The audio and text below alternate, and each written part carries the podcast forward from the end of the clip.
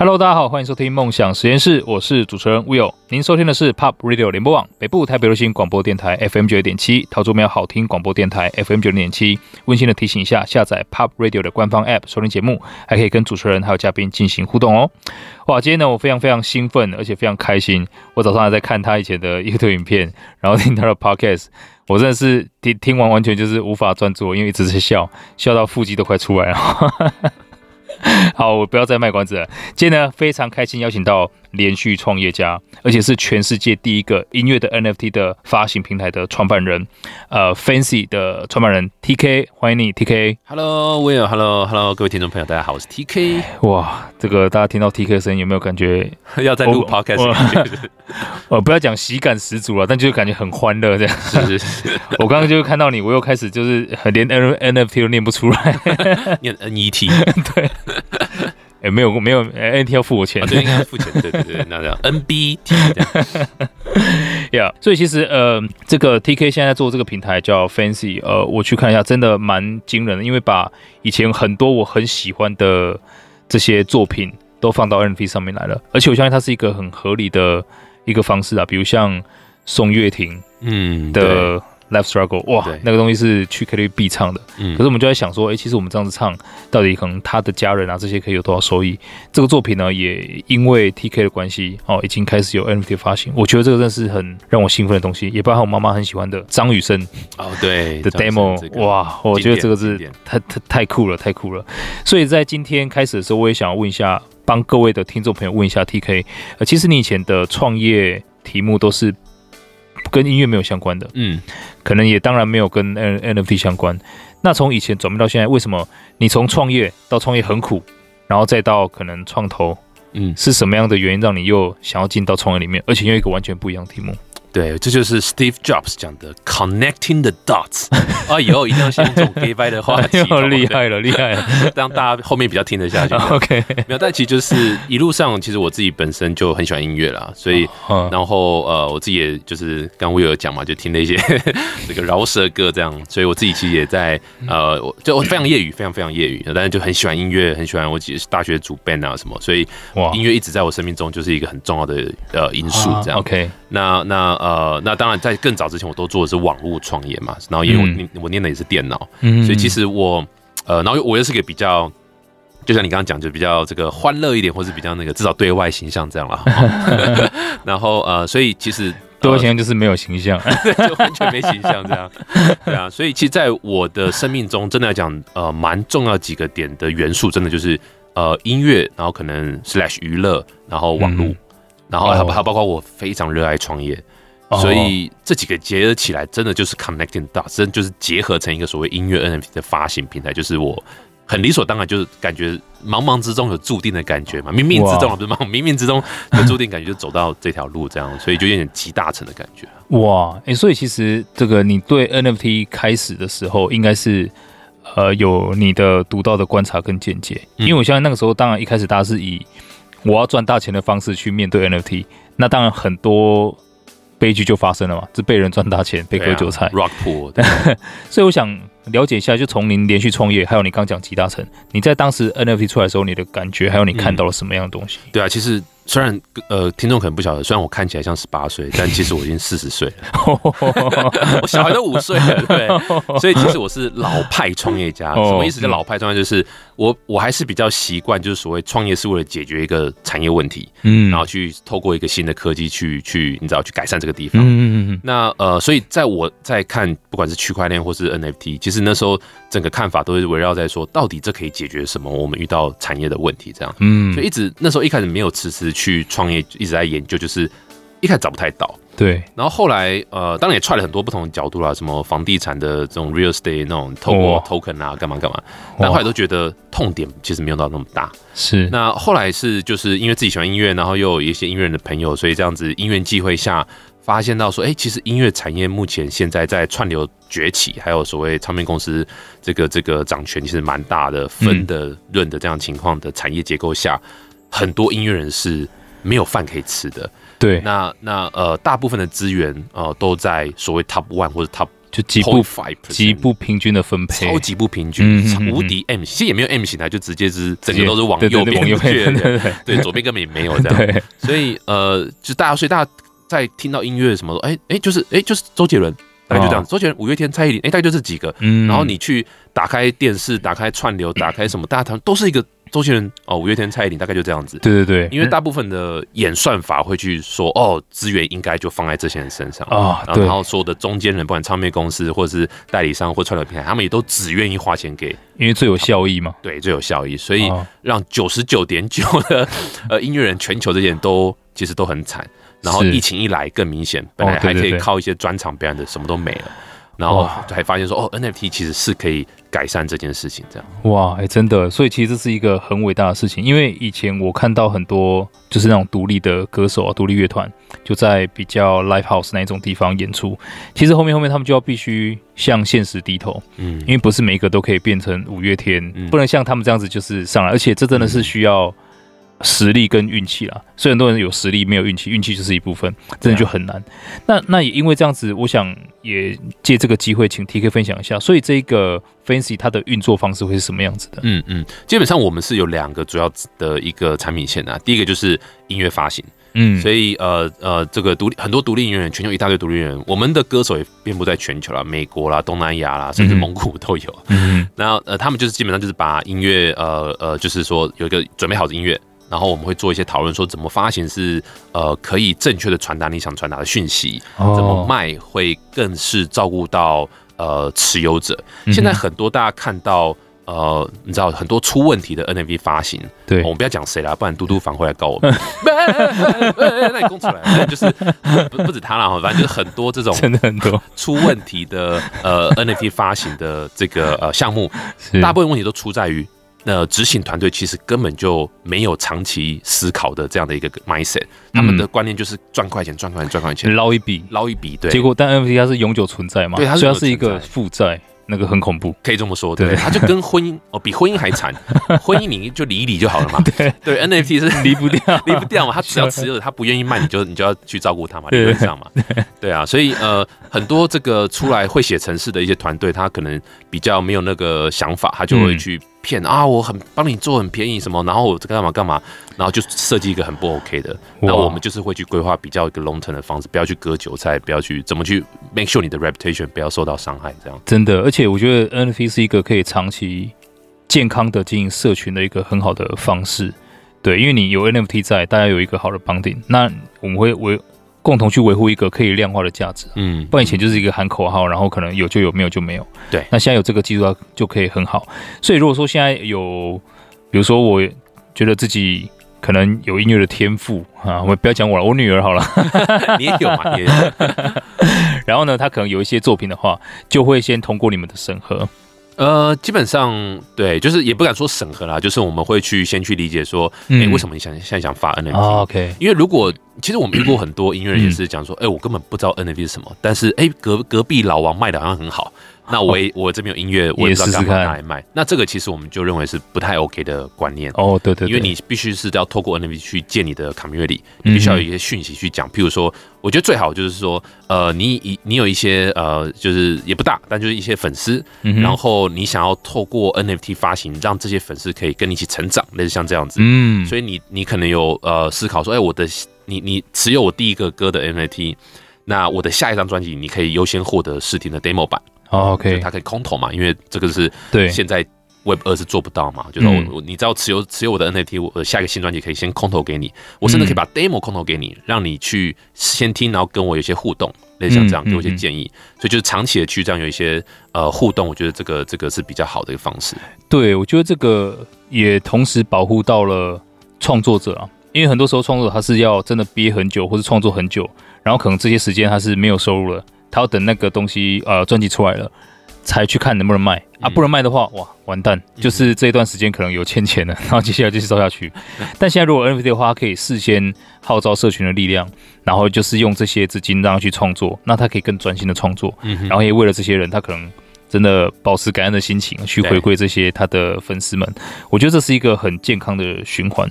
好，所以说这样子的话，现在在呃 Fansi 上面。台湾以外的这些呃音乐加入了吗？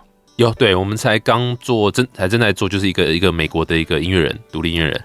然后呃，我们也做过东南亚、香港、新加坡、马来西亚。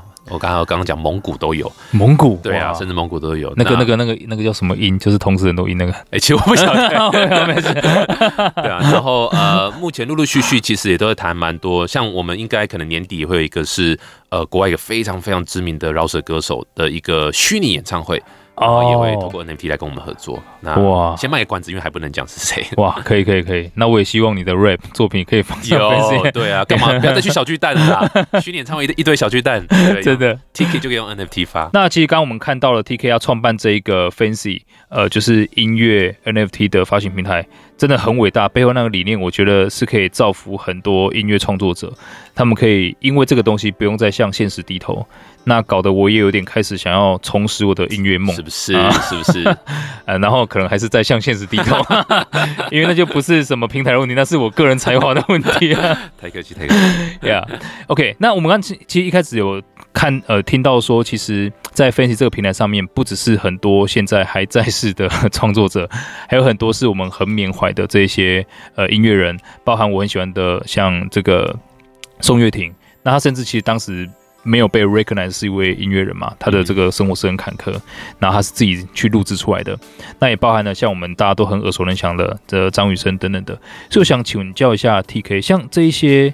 呃，伟人的这些遗作啊，你是怎么去拿到？怎么去谈？到底是要找谁啊？嗯，嗯，其实就是我，我先讲，就是 NFT 其实也蛮适合做所谓的数位收藏品的。我觉得蛮多人是用这个角度在看 NFT，嗯。对，所以很多呃呃，你知道，因为它毕竟带有一个所谓的拥有权的概念在里面，是这个这个这个呃元素蛮重的。这样，对，所以其实哎，我今天拥有一幅画，跟我今天拥有一个数位档案，可以是。呃，可以是同时并存的，那这件事情就改变很多产业的东西。这样，嗯、那张雨生 case 我觉得就是最明显的，就是呃，应该说宋雨田 case 是最明显这样，就因为宋雨田的发行是同一首歌，但是他用不同的故事，然后宋家人的一个角度的呃这个眼光去讲述另外一面的宋岳庭，然后所以他是用同一首歌，然后但是用不同的方式策展的方式来走。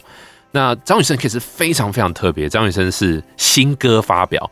那大家说什么东西啊？新歌发表，张雨生怎么可能？见鬼！对啊，这怎么可能？但就是呃，真的是就是在呃年初，去年年初的时候，嗯，呃，张家人在呃宝哥的那个房间有发现，就是未发行的遗作，然后都是 demo。哇！那因为时间过很久了，然后又是那时候是未发行，所以其实它不隶属，就是所有的版权都 own 在张家人手上。嗯嗯。那呃，所以就呃，他们一开始不知道该怎么办，本来想说是不是可能就给呃制作人拿去做一些可能教材啦的的的这个教具的一些这个呃，你知道使用这样。对，因为没有办法再去精致它，或是对，因为那是古时候的，那时候还不是那个 tape，哦，它是那个那个专有名词都忘记叫什么，反正是一个很特殊，就是比较。很旧的设备，对啊，二三十年前的东西哇，所以去做修复，再做数位的修复这样的过程，嗯，然后出来之后，有朋友说，哎，那你们要不要考虑用 N NFT 发行这样？哇，所以他们就来跟我们聊，然后聊了之后就发现，哎，非常适合。所以张雨生的这次是非常特别，是呃，他是新专辑的发表。但是张雨生的这个东西，如果今天拿出来再去给任何一家唱片公司，他不可能直接发行，他也没办法上串流平台，因为他就是 demo。对对对，所以他，哦、所以他变成是，如果唱片公司传统走，他就会变成是找新的乐手，找新的人来唱。嗯，那老实讲，不是不好，就可惜啊，就失去那个原味了嘛。对啊，不是张雨生唱的，没错没错。那因为里面数位修复完出来，其实整个乐曲啊，vocal 都很 OK，哇，都非常非常完整。所以后来就最适合的方式就是，那我们就是让张雨生自己来发行。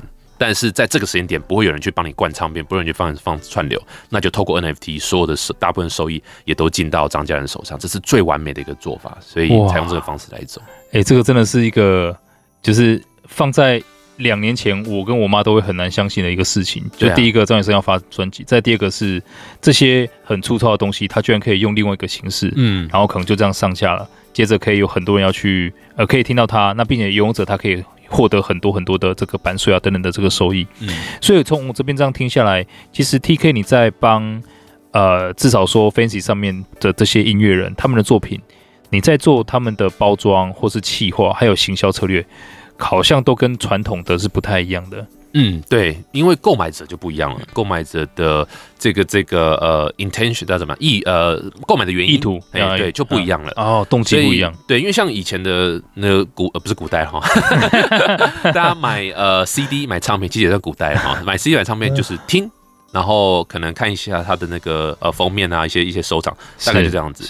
是。那呃，可在现代呃串流出来，所以根不根本不会有任何人去买这些东西了。嗯，那那那现在回到 NFT 的状况，就是说我今天还是会买，可是我买我也是拥有，可是我拥有的就不是单纯只拿来听，因为听其实大部分都听到。你现在对 Google 张雨生那个呃那个新 NFT，你都可以听到里面的歌都没有问题。嗯，但是是拥有权这件事情，能够从这个角度去延伸什么样其他的价值，这个才是最重要的啊。所以它不会是哦，我要怎么铺通路让大家买越多唱片越好，不是是。而是我要怎么去搭建一个长期的一个 community，让大家购买的人可以有后续更多更强的一个收益，收益啊，或者是权益，或是 VIP 那种感觉。嗯，所以举例张雨生来讲，就是对，呃，张雨生完了之后，其实我们也后续办了很多呃 Metaverse，就是元宇宙相关的活动，让张家人跟持有者去做互动，去让呃制作人去讲这整个东西。然后呃，今年在北流有张雨生的特展，持有者也都可以免费进场。所以类似像这样，这都这都是你你原本买 CD 你不会，你很难做到这样的事情。对，真的。而且呃，在可能你刚刚提到，就是在所谓宣传期的时候，只有这个时候可能我们才会去以前啊免费听到这些歌，后面你就要从 CD 里面去听，嗯，这样。但现在的话，反而是我们就是可以免费去听。因为听都可以听到了嘛，嗯哼。但因为这样子，当越多人去免费听的时候，其实你这个持有的东西就越有价值，嗯哼。因为它的声量就上来了，没错。那因为这样子，后面的这些活动啊，就可以让这个 NFT 有更大的这个价值。那版权所有者也可以有收益。哇，我这样越想越觉得，其实 Fancy 是一个非常非常棒的平台。那那如果这样的话，其实 Fancy 对你而言呢、啊，你有没有想过，可能在未来的某一天，会扩张到其他的艺术工作者上面呢？嗯，对，当然绝对不排斥。那但就回到我刚刚讲，就是我还是一个老人家在创业了哈，所以就是这个是不是真的可以帮助到其他产业，不管是可能影视的啦，或是甚至就是艺数位艺术的，数位艺术一一定可以帮助到了，因为已经太多人在做是所谓数位艺术的这一块。那就其他的领域的话，就是对，就是我对音乐比较熟悉一点啦，对，所以其他产业就去研究一下是不是真的有帮助到这样。哎，真的，因为其实好好像还是有一个 gap，比如说做雕塑的。那么它要放到 NFT，嗯，也会有另外一个一些东西要去想，嗯哼，好，那那我觉得可能是有更多像这种声音或是体验式的东西，因为其实您在之前有一段采访里面，我看到说，以前很多像欧洲贵族在巡回演出的时候，哦对，那当下他演完就没了，可大家可能是他最精彩的一场，或是那个时空背景是很特殊的，那这种体验式的东西就是一下就没了。如果我们可以用 NFT 的形式把它记录下来，其实。就可以有更多人去看到，那我就开始想到，如果把它放到比如说脱口秀啊等等的，其实以后好像也是一个呃很会会越来越多人有兴趣的一个地方。对对，我觉得这就是一个不同的，它因为 NFT 说穿它就是载具啦，嗯，所以载具上面要承承载什么样的内容，那当然就是由内容创作者可以决定。那只是说呃呃，单纯只是卖内容这件事情是呃它的嗯、呃、这个商模还不是特别完整，所以你还是要搭配。有什么其他的一些一些切入点这样？哦，那我觉得另外一个可能更好，就是可以丢出来，大家可以思考的，就是最近不是在讲蔡依林的票，对不对？卖到呃都黄牛抢光了嘛，然后卖到超几十万、十几万嘛。对对对对，对啊，所以其实 NFT 是非常适合解决这样的问题。那当然后续有很多售票系统的这个爱恨纠葛、产业复杂，那个都但就撇开不讲。嗯，但如果说今天是呃透过 NFT 来做发行，它可以做到很多。呃，抑制黄牛的东西，因为它全部都在呃 Pro，就是城市上都可以去做设计。譬如说，你的转让价格不可以告诉告诉多少，对，或者譬如说你转让出去之后，九十 percent 的利润要回到呃对对人，是是是，那黄牛谁还想买啊？谁还想卖啊？真的，因为我卖再高也都是还给蔡依林嘛，所以我就不会想卖嘛，我赚不到价差，那他就不会想卖，所以也不会有那一种要要囤票的。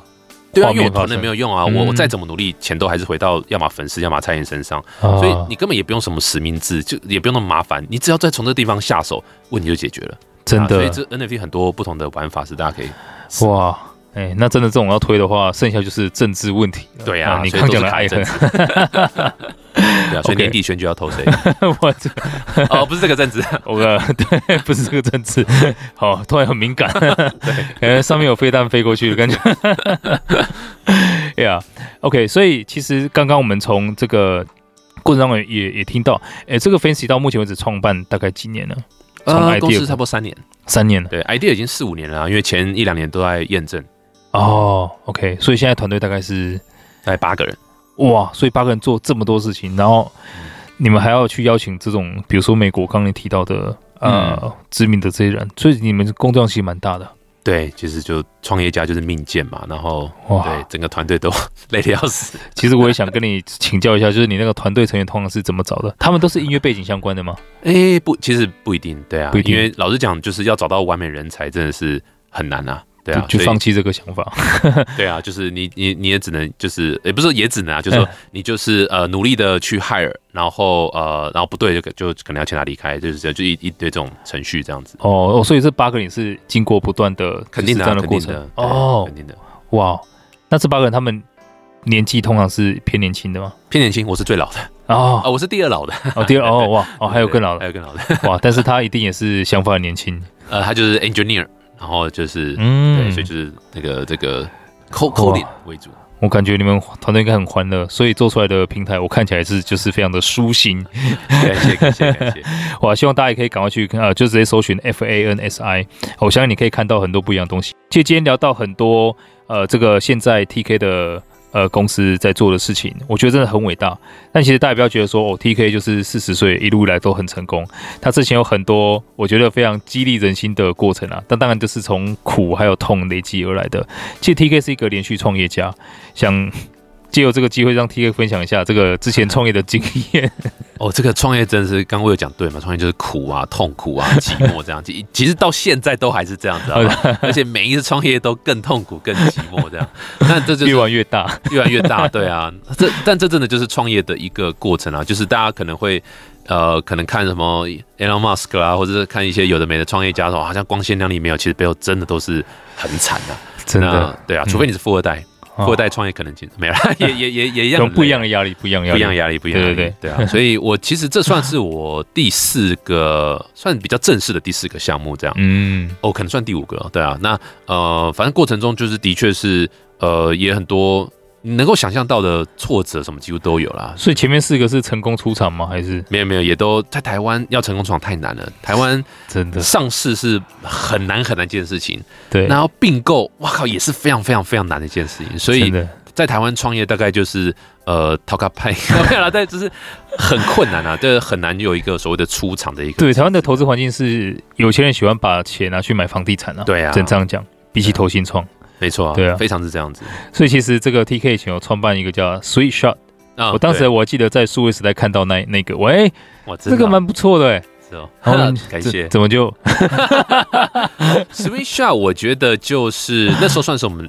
那怎么就是最后的那个背水一战哦，所以那时候公司已经没什么钱了。OK，但是我们知道那个产品做不，前一个产品做不下去，所以我们就那我们再换一个新的这样。那然后就是给给我们自己一个，我记得好像那时候也才抓半年，半年的时间。对，有就有，没有就没有。哦，后来就没有嘛，就没有。哎，那时候解决一个痛点，因为我当时就是每次出去然后拍照就就要分享照片很麻烦。对啊，哇，嗯，怎么就对？可是因为我我在之前呃 TK 的一些访谈，我看到。啊，真的，我觉得蛮感人啊。就 TK 他一开始创业的时候是有一个想法，就是说，哎、欸，我是要改变世界的人。嗯，谈钱太俗气了，多么愚蠢的一段话！现在回想起来，我是白痴，讲这什么话？然后三年的营收一点九九块，对，不哈呢，就是这样子，就是 Shot 的有一个人付款，黄先生，我都还记得他姓黄，感谢你，黄先生，不管你是谁，该不会姓黄，是不是？是是你是，该不会就这样碰到了，茫茫人海。对啊，这真的是我们的 business model 还没到那么好啦。说老实话，其实说穿了，其实都还是自己的问题啦，绝对是远大于什么环境啊或什么。哎、欸，那这样在就是失败之后，你你拿什么勇气再去 下一次创业啊？对啊，这个就是到底那那因为那个过程对很多人来说是很关键的。现在已经我们、嗯、我们碰到很多就是连续创业家，他很难连续。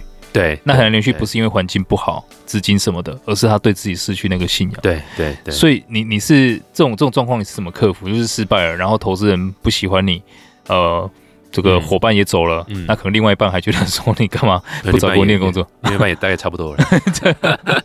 那我觉得，我觉得，当然第一个点是 DNA 啦，就是、嗯、呃，创业本来就理论上来讲，创业本来就不是呃，反正就是少数人在做的事情，对对对对，对啊，不可能所有人都适合创业，嗯，那那就对啊，就不能上班了。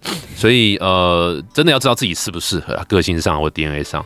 然后第二点是，虽然我呃连续创业，但是你我我距离上一次创业其实也六年了。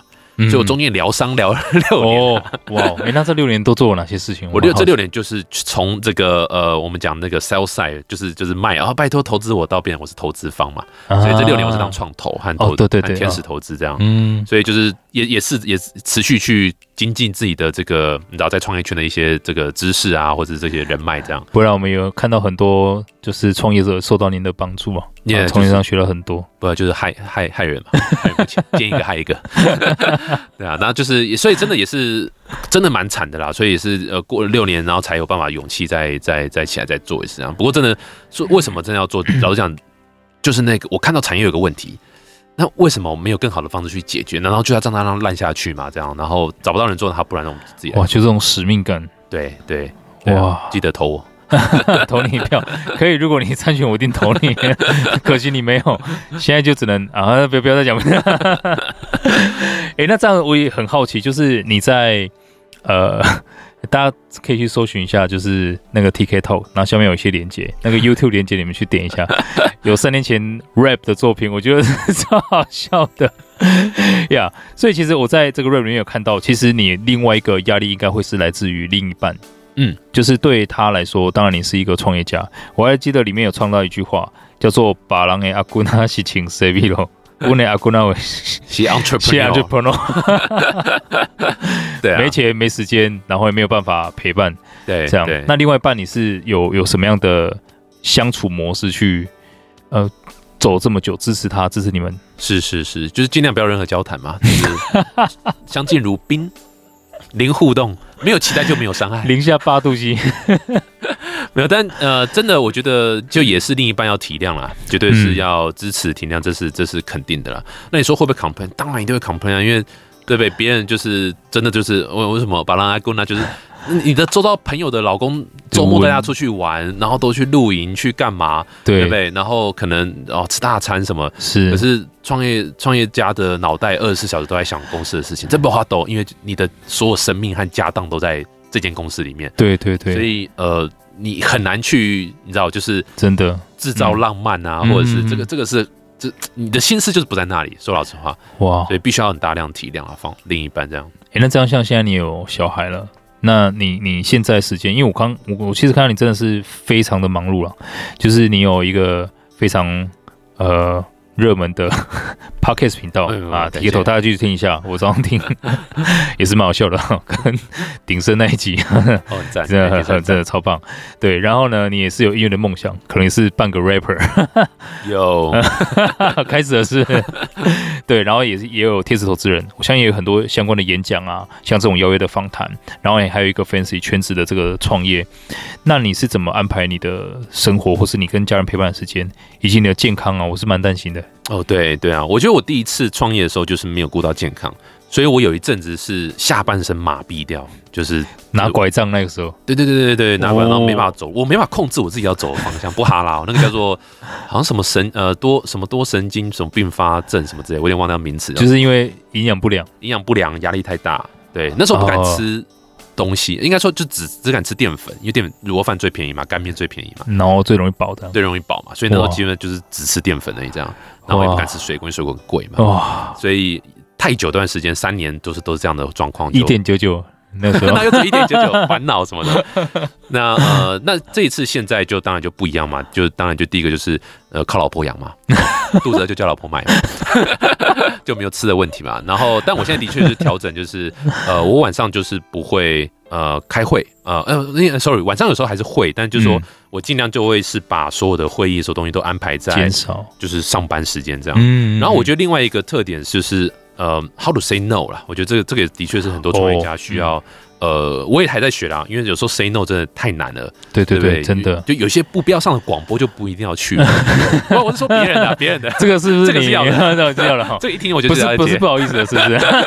没有，这一听就是要的，其他就不用。OK，那就 how to say no，因为很多真的太杂讯真的太多了，因为尤其当你可能开始有一点点成绩出来的时候，哇，一大堆杂讯来。哎、欸，可是可是就是 say no 这个事情，对创业者来说，就是我的我我我，我觉得这真的很重要。可是有时候我就很难判断，说我会不会没有去就错过一个机会了，就会有这种感。你有你有这种感觉过吗？其实还蛮长的，对啊。那对，可是真的要讲就是呃，台湾的环境啊。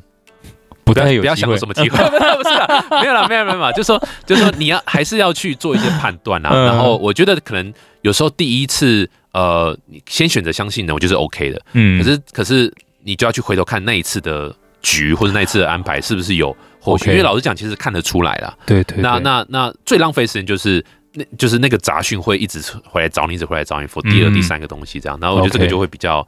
比较需要勇敢 say no 这样。哦，了解，所以还是会浪费时间说的话，因为你还是有很多第一次要去、嗯、要去要去看这样子。哇，所以你现在就是除了睡眠，刚刚这样听起来就是会保障睡眠，跟至少晚上十二点之前对要上上床睡觉，然后可能保障晚上跟家小孩相处的时间，对对，哇，那真的还是也蛮辛苦。哎、欸，那这样小孩现在是已经上中班了，大班了，明年就小学了，哦、哇，快哦，哇。对啊，一眨眼呢。对啊，小学真的是又又都挤不进去，这 台湾的生育率太高了，不要不要生那么多小孩。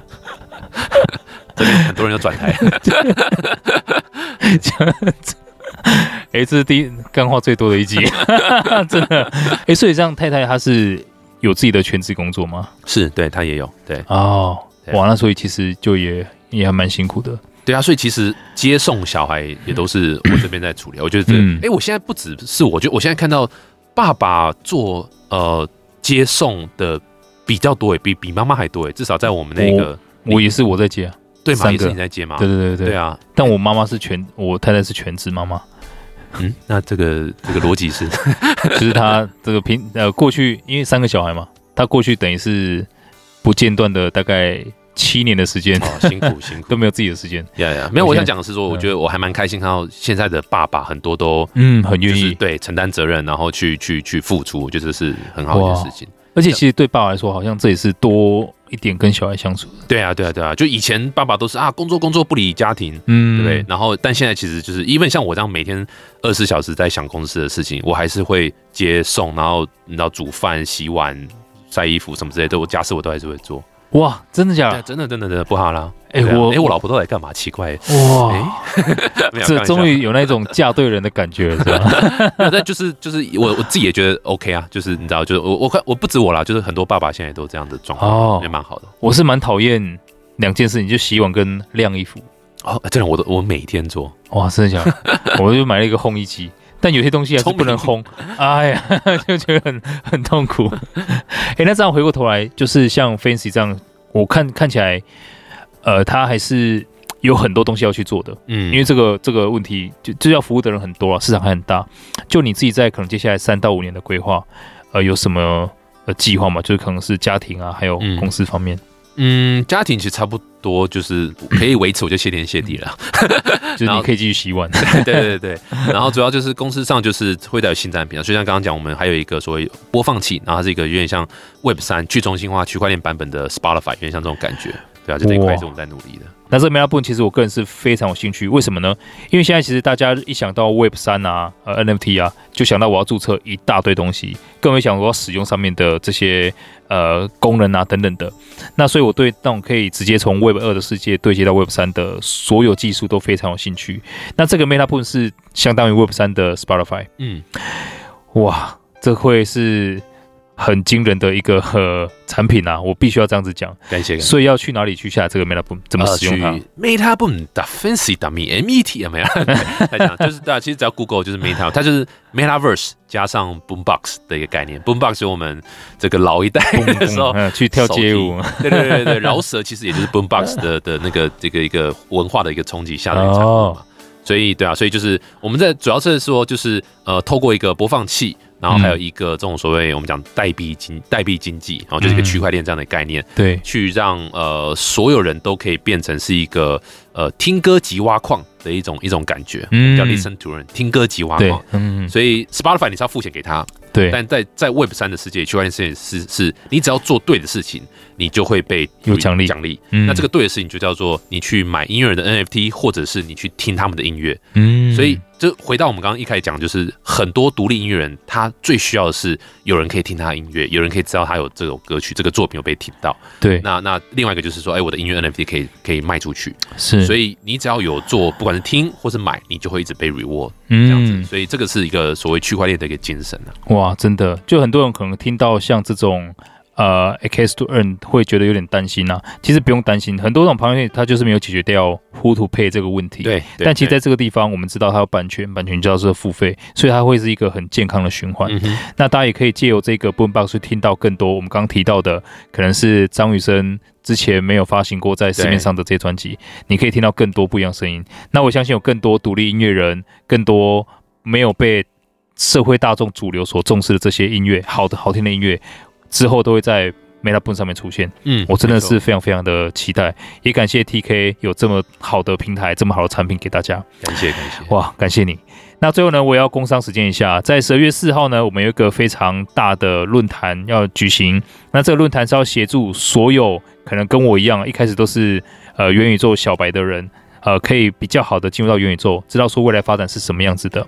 那如果你希望可以参加这个论坛的伙伴，当然啦、买票是最快啊，因为像 TK 这么厉害的讲者也会在上面 分享他对元宇宙的概念。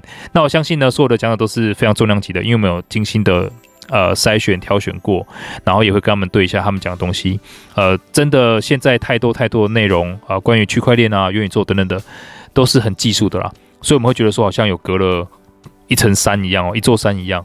那希望这个论坛可以协助更多人比较无痛的进到这个世界里面，因为我相信它真的是一个趋势啊，它已经在发生了。OK，那今天呢，如果大家对于主题有任何想法，欢迎到 Pop Radio 的官方 App 上面留言。